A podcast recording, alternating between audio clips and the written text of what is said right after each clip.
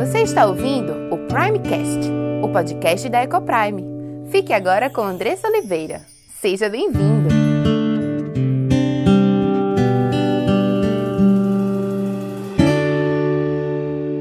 Olá, meu nome é Andressa Oliveira filha e serva do Deus Altíssimo, esposa de Gabriel, mãe de Diego, Cauã e Aimee, educadora e diretora da EcoPrime International Christian School. Tenho aprendido que Deus nos ensina sobre casamento, criação de filhos e educação cristã. Tenho estudado e conhecido dia a dia qual o plano perfeito de Deus para a sua igreja. E todo esse conhecimento tem trazido uma linda transformação em nossa casa entre meu marido e eu, entre nós e nossos filhos. E eu quero compartilhar essas verdades para que mais lares sejam transformados. E este podcast é para você que tem buscado viver no centro da vontade de Deus em todas as áreas de sua vida, ansiando por entender qual o caminho que ele nos aponta para a liberdade, felicidade e sucesso em Cristo. Iremos trabalhar aqui conteúdos diversos que possam contribuir com a sua vida familiar, sempre dentro de uma cosmovisão bíblica cristã. Mas para que esse conteúdo possa abençoar a sua vida e sua casa, você precisa estar com coração e mente abertos para ouvir a voz de Deus. Que este podcast seja um instrumento nas mãos daquele que nos criou, nos salvou e nos amou e deseja que vivamos a vida em abundância que ele preparou para os seus.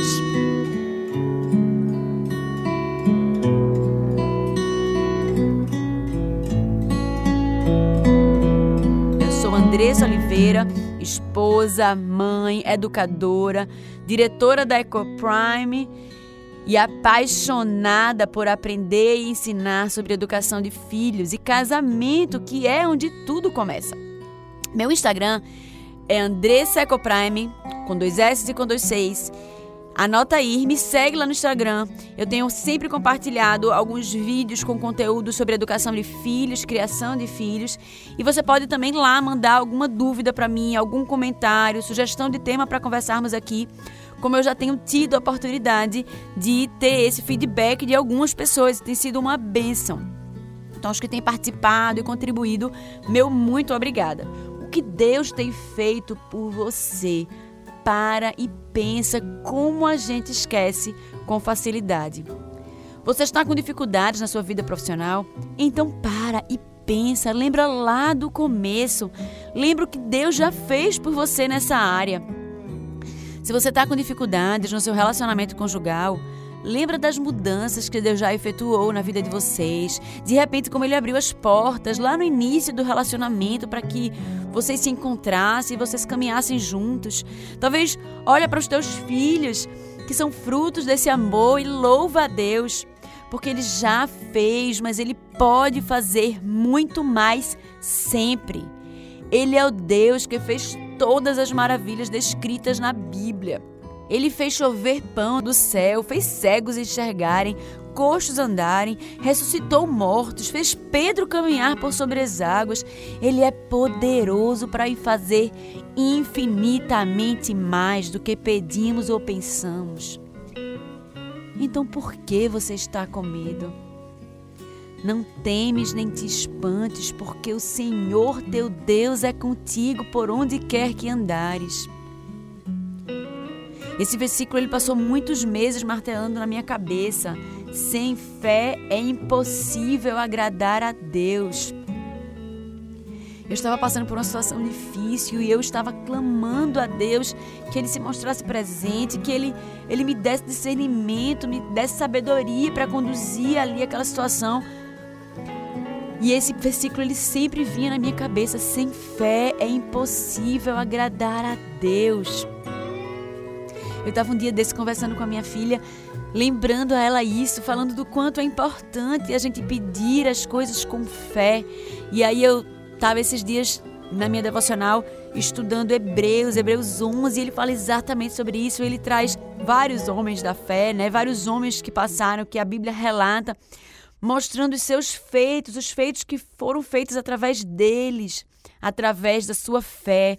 Gideão, que venceu um exército com apenas 300 homens sem ao menos lutar. Moisés, que tirou o povo do Egito apesar da sua incapacidade na fala. Josué, que derrubou as muralhas de Jericó, obedecendo a Deus, rodeando ali por sete vezes, durante sete dias, né, a cidade. E tantos outros homens que puderam viver pela fé e contemplar as obras de Deus nas suas mãos, através da fé que Deus deu ao seu coração. Precisamos pedir, clamar a Ele por fé, porque a palavra diz que o dom gratuito vem do céu, vem dele. Fé para crer que todas as coisas cooperam para o bem daqueles que amam a Deus. Fé para crer que Ele está no controle de todas as coisas. Fé para crer no seu infinito amor que não nos desampara e que não quer o nosso mal. Fé para descansar nele, fé para crer e ver o seu poder se revelar em nossa vida, na transformação da vida do nosso cônjuge, na renovação da aliança do nosso casamento, na renovação do amor do seu marido por você e de você por ele. Crer que ele pode mudar o coração do seu filho, talvez o coração dos seus pais, de um, algum amigo, do seu chefe no trabalho, de algum colega no trabalho. Deus é poderoso para fazer infinitamente mais do que pedimos ou pensamos. Ele diz na sua palavra que se tivermos a fé apenas do tamanho de um grão de mostarda, seríamos capazes de transportar montanhas. Então clame por fé e creia que ele pode mudar a tua realidade. Talvez você seja mãe, pai dos seus filhos e esteja cansada, sozinha, talvez viúva, talvez você se separou do seu marido, se divorciou, foi abandonada, talvez. Você tem se sentido incapaz de dar conta de tantas coisas, mas quero te dizer que você e Deus é muito mais do que muitas mães e pais que estão juntos e que não andam com Ele. Se ele permitiu que você estivesse passando por isso, eu quero te dizer que é para o seu bem, sem medo de errar, porque todas as coisas cooperam para o bem daqueles que amam a Deus. Quero dizer que Ele cuida de você e, se Ele te permitiu, Ele te capacitará, porque Ele não nos dá nada que não possamos suportar.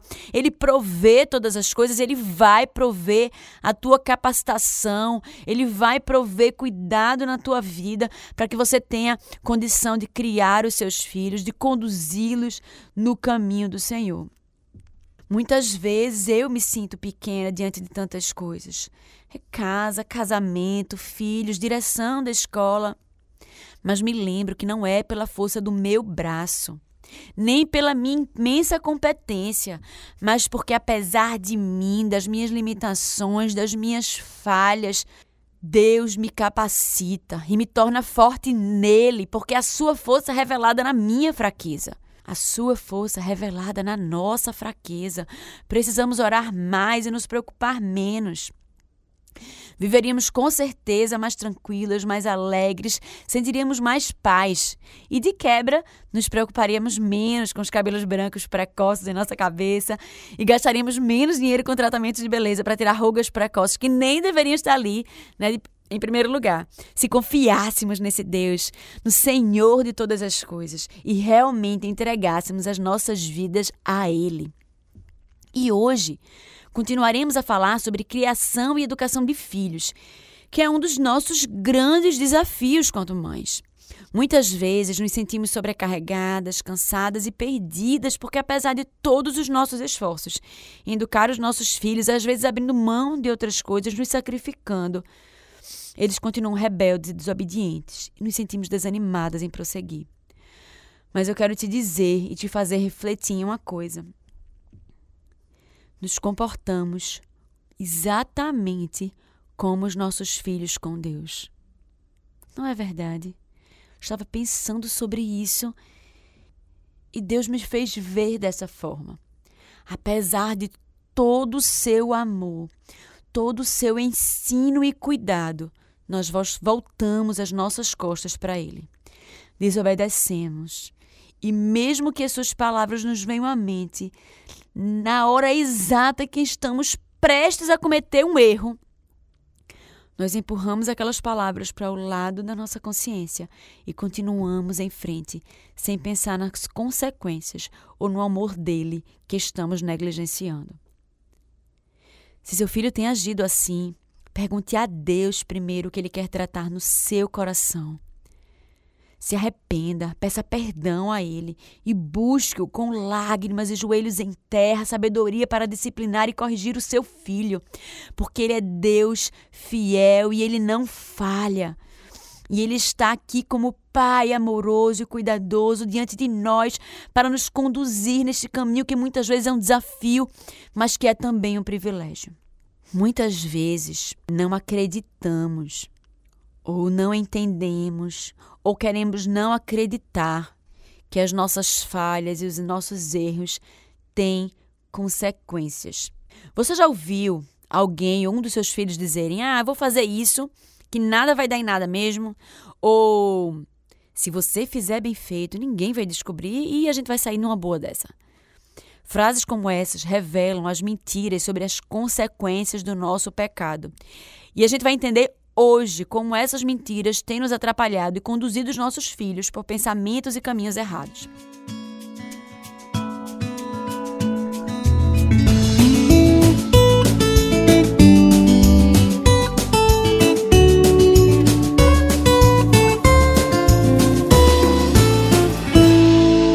Nosso tema hoje é Combatendo as Mentiras das Consequências. E nós voltaremos para o nosso mesmo tema base que usamos já em dois estudos que trouxemos combatendo as mentiras sobre regras e combatendo as mentiras sobre liberdade. E traremos aqui esse conteúdo em cima do mesmo te texto base que é Gênesis 3, de 1 a 8. Se você tiver com a sua Bíblia, tiver possibilidade de abri-la, abra e acompanhe comigo a leitura de Gênesis 3, de 1 a 8. Mas a serpente, mais sagaz que todos os animais selváticos que o Senhor Deus tinha feito, disse à mulher: É assim que Deus disse? Não comereis de toda a árvore do jardim? Respondeu-lhe a mulher: Do fruto das árvores do jardim podemos comer, mas do fruto da árvore que está no meio do jardim, disse Deus: Dele não comereis, nem tocareis nele, para que não morrais. Então a serpente disse à mulher: É certo que não morrereis, porque Deus sabe que no dia em que dele comerdes, se vos abrirão os olhos, e como Deus sereis conhecedores do bem e do mal. Vendo a mulher que a árvore era boa para se comer e agradável aos olhos, e árvore desejável para dar entendimento, tomou-lhe do fruto e comeu, e deu também ao marido, e ele comeu. Abriram-se então os olhos de ambos, e percebendo que estavam nus, coseram folhas de figueira e fizeram cintas para si. E quando ouviram a voz do Senhor Deus, que andava no jardim pela viração do dia, esconderam-se da presença do Senhor Deus, o homem e sua mulher, por entre as árvores do jardim. Estamos em meio a uma série de estudos sobre as mentiras que ecoam no mundo e nos corações de nossos filhos, que cegam os seus entendimentos e os impossibilitam de ver a verdade de Deus. Nós já estudamos sobre liberdade e regras, analisando a pergunta da serpente no verso 1, que é a pergunta dela é assim que Deus disse: Não comereis de toda a árvore do jardim? E vemos que implicitamente aqui a serpente ela fala de um conceito errado de liberdade e regras. A gente fez uma pausa na última quarta-feira para trabalhar sobre comunicação é, no casamento. E na quarta-feira antes dessa, nós vimos a distorção que o inimigo fez em relação à natureza das regras. Vimos que o inimigo deturpou limpou a finalidade das regras, de guiar no caminho bom, e os colocou apenas como uma restrição de liberdade, impedindo o homem de ser feliz porque ele estava sendo tolhido, entre aspas, por regras e proibições. A serpente, ela apresentou uma ordem disfarçada de conselho amigável, buscando libertar o homem da regra limitadora de Deus, que da forma como foi colocada, estava escondendo deles algo bom e necessário, Aplicamos isso na nossa criação de filhos, mostrando como nossas ordens serão distorcidas como fardos e as regras do mundo como conselhos libertadores, que precisamos combater isso nos nossos lares, porque regras são boas. Elas orientam, elas nos conduzem, elas nos protegem, elas cuidam dos nossos filhos. E que a liberdade não é a ausência de regras, mas sim a presença de boas regras. E essas são verdades, né? mentiras que nós combatemos e verdades que nós precisamos conduzir os nossos filhos a entender dessa forma. Então hoje vamos dar continuidade olhando mais uma mentira que precisamos combater. E o tema hoje é consequências. O que é que a Bíblia fala sobre consequências e como o inimigo ataca isso e como a gente vai lidar com isso no nosso lar. Então, vamos lá para o texto. Quando olhamos nas duas últimas, nas quartas-feiras, sobre a pergunta da serpente no verso 1, vimos que o objetivo final dela era que nossos primeiros pais, Adão e Eva, quebrassem a proibição dada por Deus em Gênesis 2,17, que dizia que no verso 1 lá, ela, a serpente disse: É assim que Deus disse: Não comereis de toda árvore do jardim.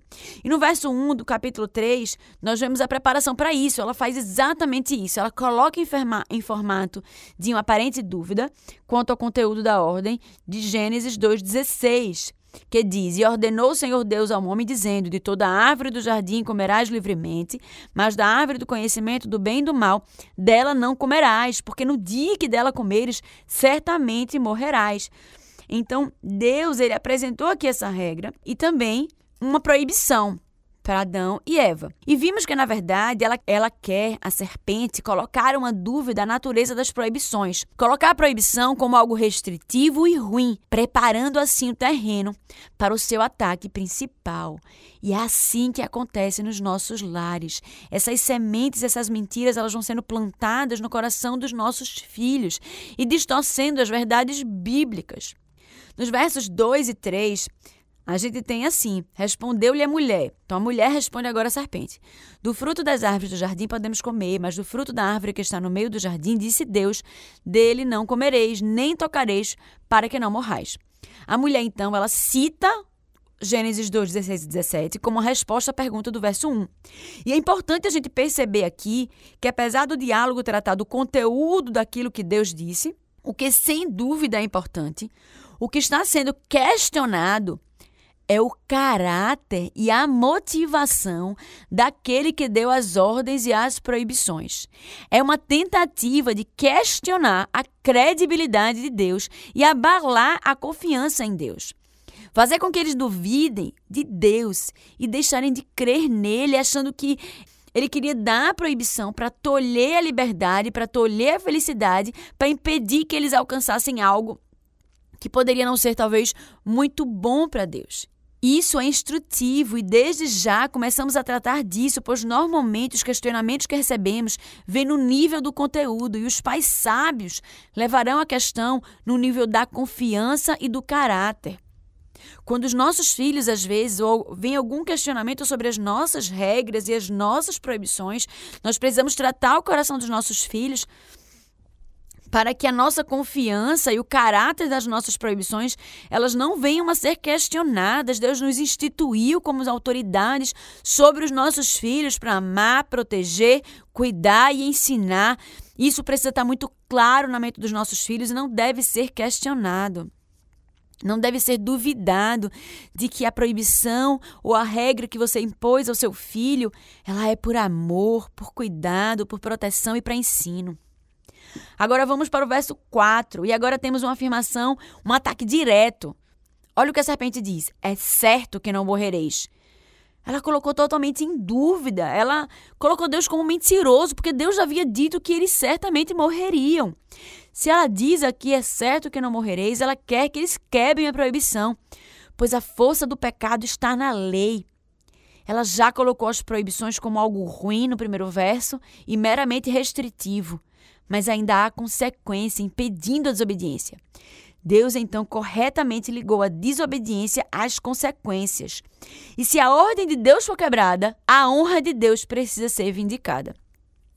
Deus seria desonrado e ele deveria receber de volta sua honra e glória devidas. E por isso as consequências. E aqui a serpente nega diretamente. Deus disse que vocês morreriam, mas é mentira, vocês não morrerão. Em outras palavras, traduzindo, não vai dar em nada. Você já ouviu isso? Pois nada é novo debaixo do céu. Sendo assim, a serpente afirma que não haverá consequência caso eles desobedeçam.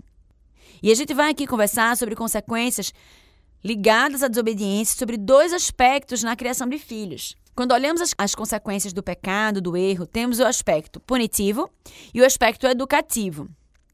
Como assim, Andressa? Vamos lá. Primeiro, vamos trabalhar o aspecto punitivo. Quando trazemos uma consequência para o pecado, isso pode ter um caráter punitivo, de punição. A ilustração mais comum para que fique, fique fácil para a gente entender é a de um juiz em um tribunal.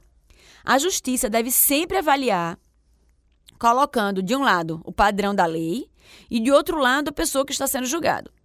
Se a balança equilibrar, ou seja, se a pessoa estiver de acordo com o padrão da lei, ok, essa pessoa é justa.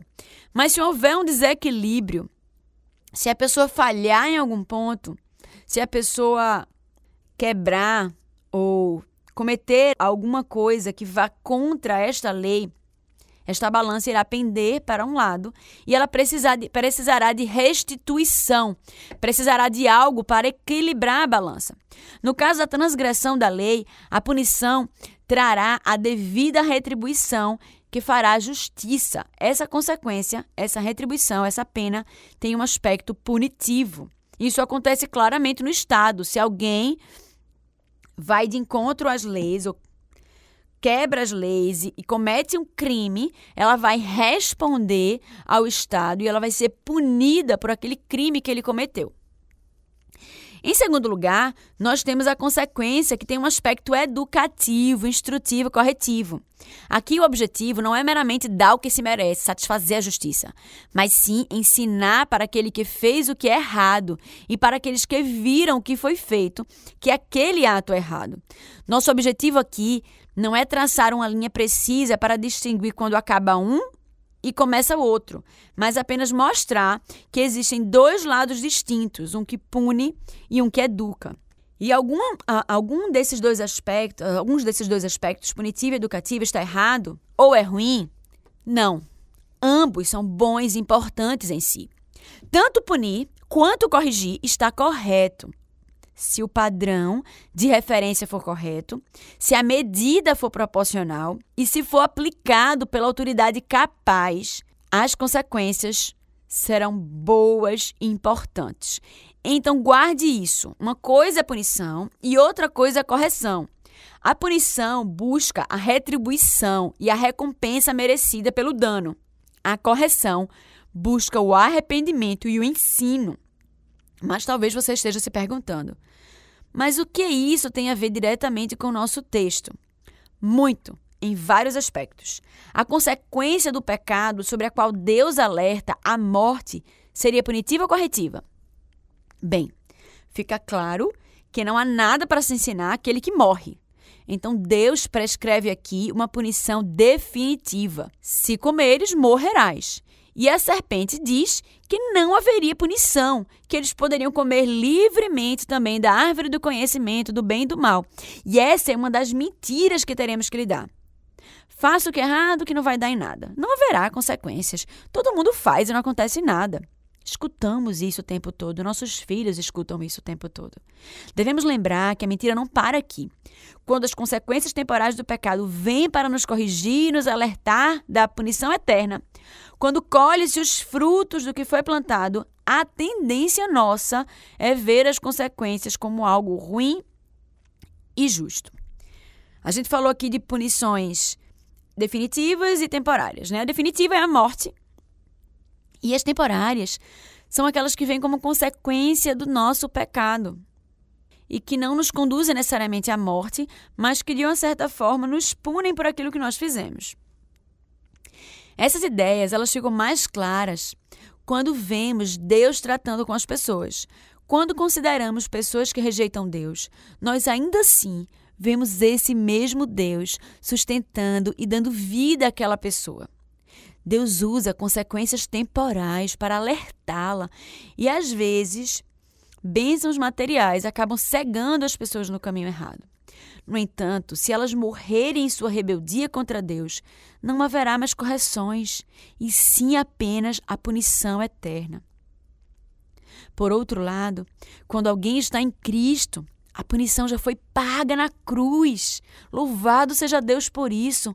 E o cristão Tenha certeza de que qualquer dor e sofrimento que venha receber não são punições, mas correções amorosas de um Pai sábio e cuidadoso. Todas as coisas cooperam para o bem daqueles que amam a Deus. Assim, vemos como as consequências são importantes e como lidamos com esses dois aspectos, punição e correção.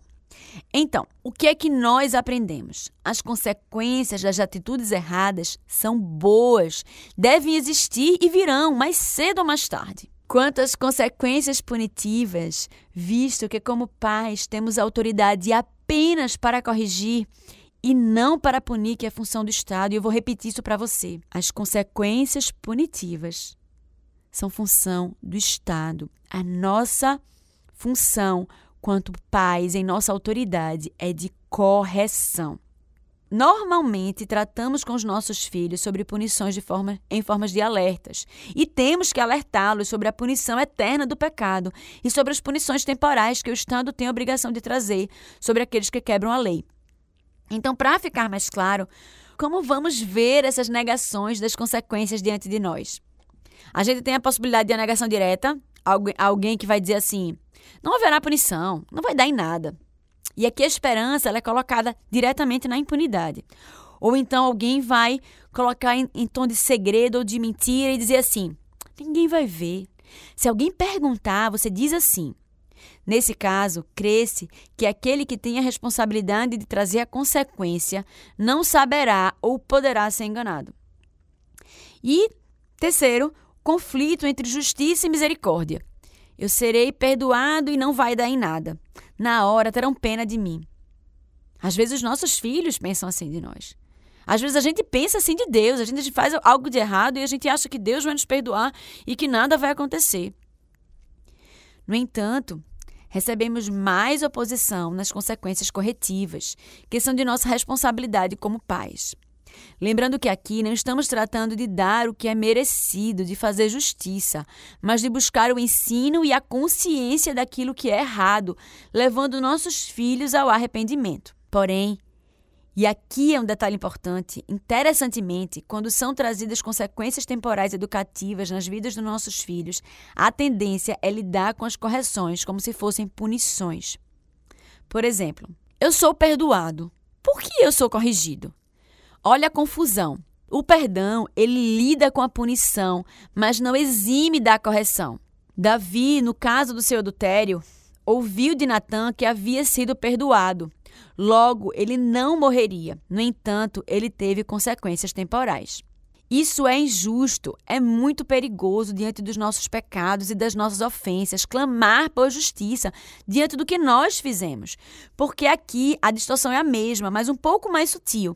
A acusação é que a consequência não está proporcional ao que foi feito. No entanto, trata-se de uma correção, onde se busca apenas o arrependimento e não fazer justiça. E o terceiro é apelo à misericórdia. Não há misericórdia quando eu erro. Se a correção não visa punir, mas ensinar e amar, toda correção é um ato de misericórdia. Às vezes, eu vou conversar com minha filha sobre algo que ela fez, ou com um dos meus filhos, e às vezes eles já estão com os olhos cheios de lágrimas e ela já vai emendando que ela está arrependida, com medo das consequências corretivas que poderão vir a ela. E não é porque ela já está chorando ou talvez arrependida, né? Ali querendo se livrar da correção. É, que a, a correção ela não é válida desde que ela seja feita em amor. E a forma faz toda a diferença. Outra situação que é muito comum é que eles olhem um para o outro, até isso dentro de casa é muito comum. Por que, que eu passei por isso, ou mereci isso, e, e meu irmão não. Né? Ou então na escola, talvez. Por que os outros também não recebem a mesma coisa que eu? Muitas vezes na nossa casa a gente vê isso acontecendo. Né? O porquê que isso aconteceu comigo e ele não? Por que os outros não recebem a mesma coisa que eu? A mesma correção. Por que eu recebi essa correção e meu irmão não? Nós, como pais, temos autoridade sobre os nossos filhos e não sobre os filhos dos outros. Esse é um primeiro ponto. Nós devemos corrigir os nossos filhos e os outros são responsabilidade dos outros pais. E visto que a correção é algo bom, o problema são os outros que não estão recebendo essa bênção maravilhosa da correção. Então, seu filho já fez isso? De repente, disse em casa que alguma situação na escola, por exemplo, ele e algum amiguinho fizeram algo de errado, mas apenas ele foi punido? O que, que você fez? 99% das pessoas teriam tomado as dores do filho e teriam ido reclamar a injustiça na escola. Bem, eu quero que você preste agora muita atenção no que eu vou te dizer. Quando você faz isso, quando eu faço isso, nós reforçamos as mentiras sobre regras, liberdades e consequências sem nem perceber. Quando a gente faz isso, a gente concorda e reforça para o nosso filho que correção é algo mal, é algo ruim e que ele não merecia receber isso sozinho. E qual seria a atitude então correta nesta situação? Primeiro, seu filho falhou, sozinho ou com outras pessoas, ele falhou. Então ele precisa ser corrigido. E a correção é algo bom ou ruim? É algo muito bom. Temos aprendido que a correção é uma prova de amor. Então é algo que deve nos alegrar. As pessoas da escola ou de algum outro lugar pararam o que estavam fazendo para investir tempo no coração do meu filho. Que bênção! Você deve mudar a perspectiva dele e fazê-lo enxergar a situação de uma outra forma. Ensine a ele que correção é algo bom. Você pode dizer assim: Filho, de fato, você errou. Veja, Fulaninho errou também, mas você errou, você é meu filho e eu preciso me preocupar com você e me alegrar porque você foi corrigido. Isso é uma bênção do Senhor. É uma oportunidade, seus erros e suas falhas hoje são uma oportunidade preciosa que Deus nos dá de corrigir o seu coração para que você não caia mais novamente no futuro. E eu sinto muito pelo seu coleguinha que estava lá e também não teve o mesmo privilégio com você. É uma pena que ele não tenha sido corrigido. E aí você pode, talvez, buscar a escola para entender o que aconteceu. É justo e para alertar a escola, inclusive, em amor e cuidado com outro colega, para que ele tenha a possibilidade de também ser corrigido. É bênção. Correção é bênção. Nós, quanto pais, passamos por essa situação de, em casa, de estarmos cansados em disciplinarmos os nossos filhos. Quantas vezes nós olhamos e fazemos de conta que não olhamos para não termos que parar e corrigir? Uma instituição, por exemplo, quando a, como a escola, ela para e corrige os nossos filhos, eles deixam de fazer outras coisas para, por amor, cuidar do seu filho e corrigi-lo. Isso é bênção. E estamos chegando aqui ao final e a gente vai partir aqui para algumas aplicações, resumindo um pouco daquilo que nós vimos no nosso estudo. Primeiro, lute contra a impunidade no seu lar. Lembre sempre os seus filhos das consequências eternas do pecado. Não deixe que isso seja perdido de vista. Use as situações à sua volta para ensinar a ele que as consequências temporais elas devem estar vindo para aqueles que quebram a lei e não deixe de lembrá-los que quando você traz as consequências corretivas, elas são para correção, por amor. Não permite que ele veja isso de outra forma. Mantenha essa visão correta em casa. Quem ama, corrige e diz o que está errado. Perdão, misericórdia, correção ensinam, andam lado a lado. Não permita que a mentira de que não há consequências para o pecado seja difundida no seu lar. A justiça será feita e todo pecado será punido, e Deus corrige os seus filhos amados, e louvado seja Ele por isso. Não erreis, Deus não se deixa escarnecer, porque tudo que o homem semear, isso também se fará. Está lá em Gálatas 6, 7. A nossa luta não é fácil, ser mãe e pai não é uma tarefa fácil, mas Deus não disse que seria fácil. Ele disse que estaria lá sempre conosco, ao nosso lado, provendo tudo o que nós necessitarmos para fazer aquilo que Ele nos ordena. Podemos todas as coisas nele e Ele quer que entendamos que somos dependentes dele. Ele nos fez para fazermos todas as coisas, mas nele você é capaz, nele, tudo pode nele. Então vamos orar agora e pedir a Ele graça, misericórdia e sabedoria para sermos capazes de desfazer essas mentiras, primeiro em nossos próprios corações e depois no coração dos nossos filhos, para a glória do nosso Deus, para que Ele seja honrado e glorificado na nossa vida, na vida dos nossos filhos e na vida de nossa família. E se você foi abençoado por esse conteúdo, compartilhe com aqueles que você ama. Faça parte desse movimento de proclamar as verdades transformadoras do Senhor. Obrigada pela sua audiência e até o próximo episódio.